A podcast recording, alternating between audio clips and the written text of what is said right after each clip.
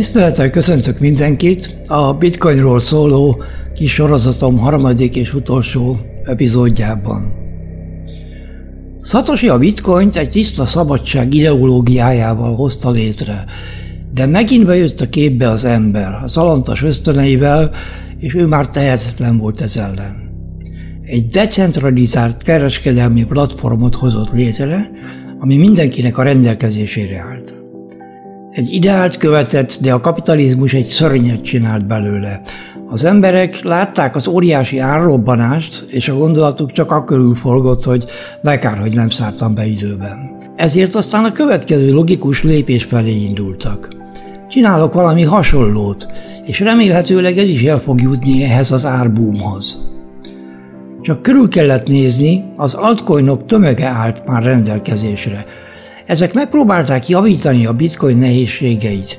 Egy energiaeficiensebbet, mind megpróbáltak egy jobb bitcoin csinálni, és mellesleg a szédületes árrobbanást reprodukálni, ugye. 2018 elején az összes forgalommal lévő kriptovaluta értéke 800 milliárd dollár értéket képviselt.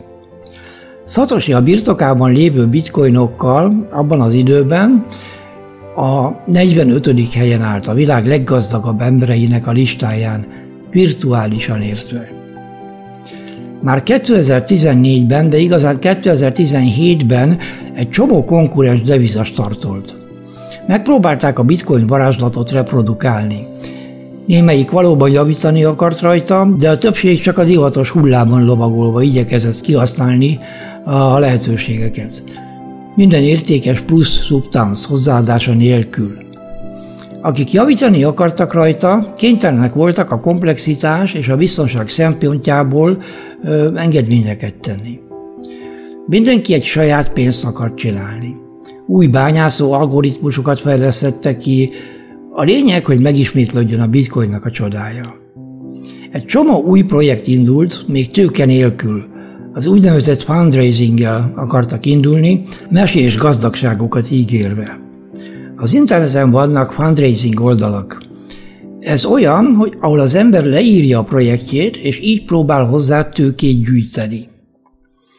Az ICO egy ilyen tőkegyűjtő metódus, mozaik szó hasonlít is az IPO-ra, vagyis egy cég tőzsdei jegyzésére. Itt Initial Coin Offering-et jelent vagyis egy új coin, vagyis érme bevezetését. 2014-ben született az Ethereum. Ugye a részvevők fizettek 200 bitcoint, ez még messze nem volt olyan értékes, mint ma, és kapott érte az illető 2000 Ethereumot. Ez az időszak volt az ICO buborék. Minden startup, amelyik nem lett azonnal sikeres, gyorsan átnyergelt a saját kriptovalutájára. Egy csomó vállalkozó, aki nem talált klasszikus investort, megpróbálta az ICO-val. Ez így persze nem lehetett sikeres. Az ICO az nem egy, egy B-terv, hanem egy többnyire megbukó digitális kapitálszerzés. De a láz benne volt a levegőben. A blockchain egy óriási regiszter, egy könyvelés, amiben minden eddigi lezajlott tranzakció dokumentálva van. A bizalom decentralizált, ha senki sem bízik senkiben, akkor ezért mindenki ellenőriz mindenkit, és akkor a végeredményben meg lehet bízni. A blockchain technológia rengeteg minden másra is használható, nem csak kriptovalutákra. A blockchainhez 2015 és 2017 között kialakult egy kult. A legtöbbeknek azonban fogalma sem volt róla, hogy mi, ez, mi is ez tulajdonképpen. A startupok bevették a projektjükbe a blockchain szót, és ezáltal felértékelték magukat. Még óriás cégek, mint az IBM vagy a Deloitte is kiírták az ászlójukra a blockchain-t. Ha a bankár megkérdezte a startup alapítót, hogy mi az innovatív a te cégedben, a te produktumodban, a válasz az szinte mindig annyi volt, hogy ez blockchain. Ha egy biciklit gyártó cég átnevezte magát blockchain biciklire, akkor nőtt a részvényeinek az értéke. Na ezt persze most csak karikírozva értem, persze, nem szó szerint.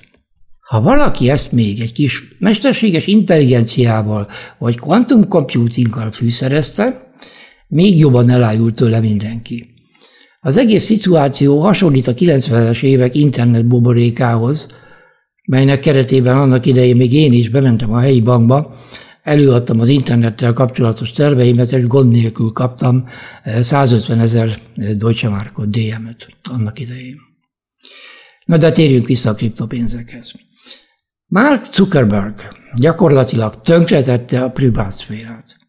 A Facebook egy csomó szempontból eleve többet tud rólunk, mint mi magunk. Zuckerberg viszont azonnal meglátta a lehetőséget, hogy a pénzforgalmat is kontrollálja, és bejelentette a saját kriptopénzét, a Librát. A kongresszusi meghallgatáson megetette a képviselőteket, hogy ez mind az jobb szerviz nyújtásának a céljából történik. Az egyik korábbi podcastomban már mondtam, hogy ha ismered valakinek a pénzforgalmát, szinte mindent megtudsz róla.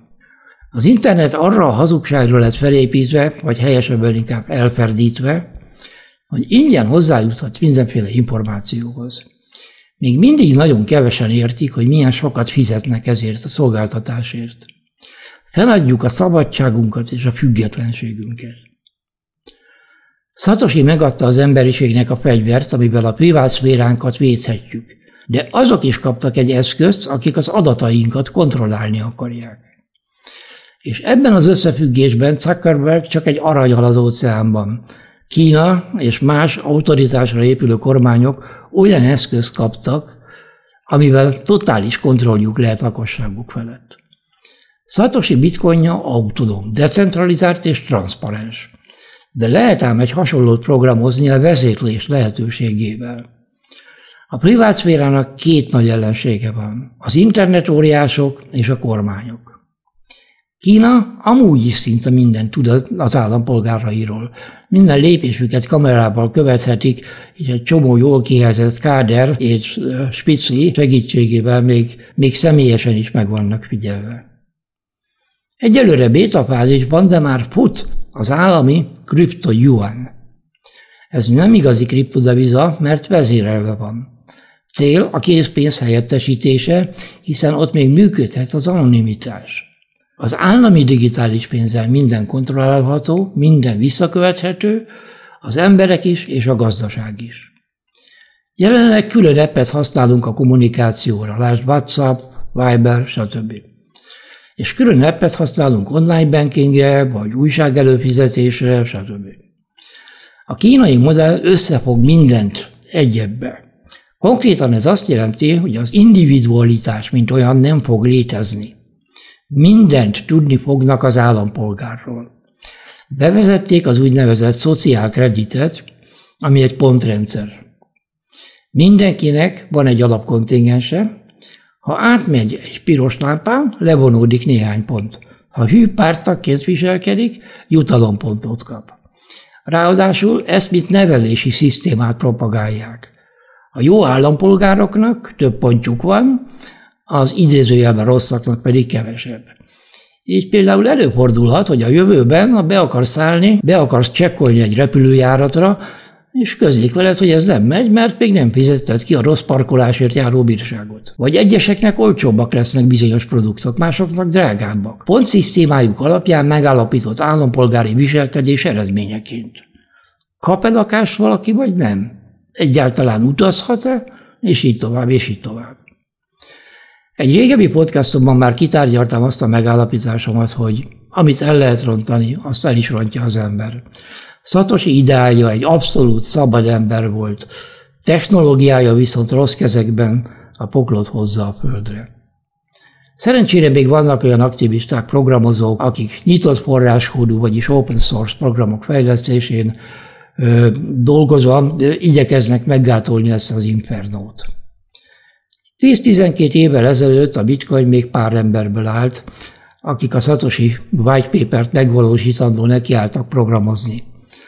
Most már sok ezer Hubble szerveren fut, bányászokkal és sok millió bitcoin tulajdonossal. Ma már cégek is investálnak bele. Egyre több cég, ország fogadja el, mint fizetési eszközt. Nagy bankok, egyfondok jelentik be, hogy felvették a bitcoint a portfóliójukba. Sokan vásárolnak bitcoint, mint jövőbeni investíciót. Jelenleg még némileg gátolja a terjedést, hogy nem igazán értik az emberek, hogy miről is van itt szó. Még felhasználó barátabbá kell tenni. Így jegyzem meg, hogy a weboldalamon, a Várkuti EU-n természetesen bitcoinnal is lehet fizetni. A bitcoinnak nincs hazája, de mögötte áll egy hadsereg komputerekből, bányászokból, felhasználókból. Nem lehet lefejezni, hiszen millió fej van mögötte. Mi már nem valószínű, hogy megérjük, de a bitcoin meg fogja változtatni a világot, már pedig egy jobb világgá. Egészen biztosan. Kill the world, make it a better place. Köszönöm a figyelmet, amennyiben tetszik a podcastunk, akkor jegyezzék elő valamelyik podcast szolgáltatónál a viszonthallásra.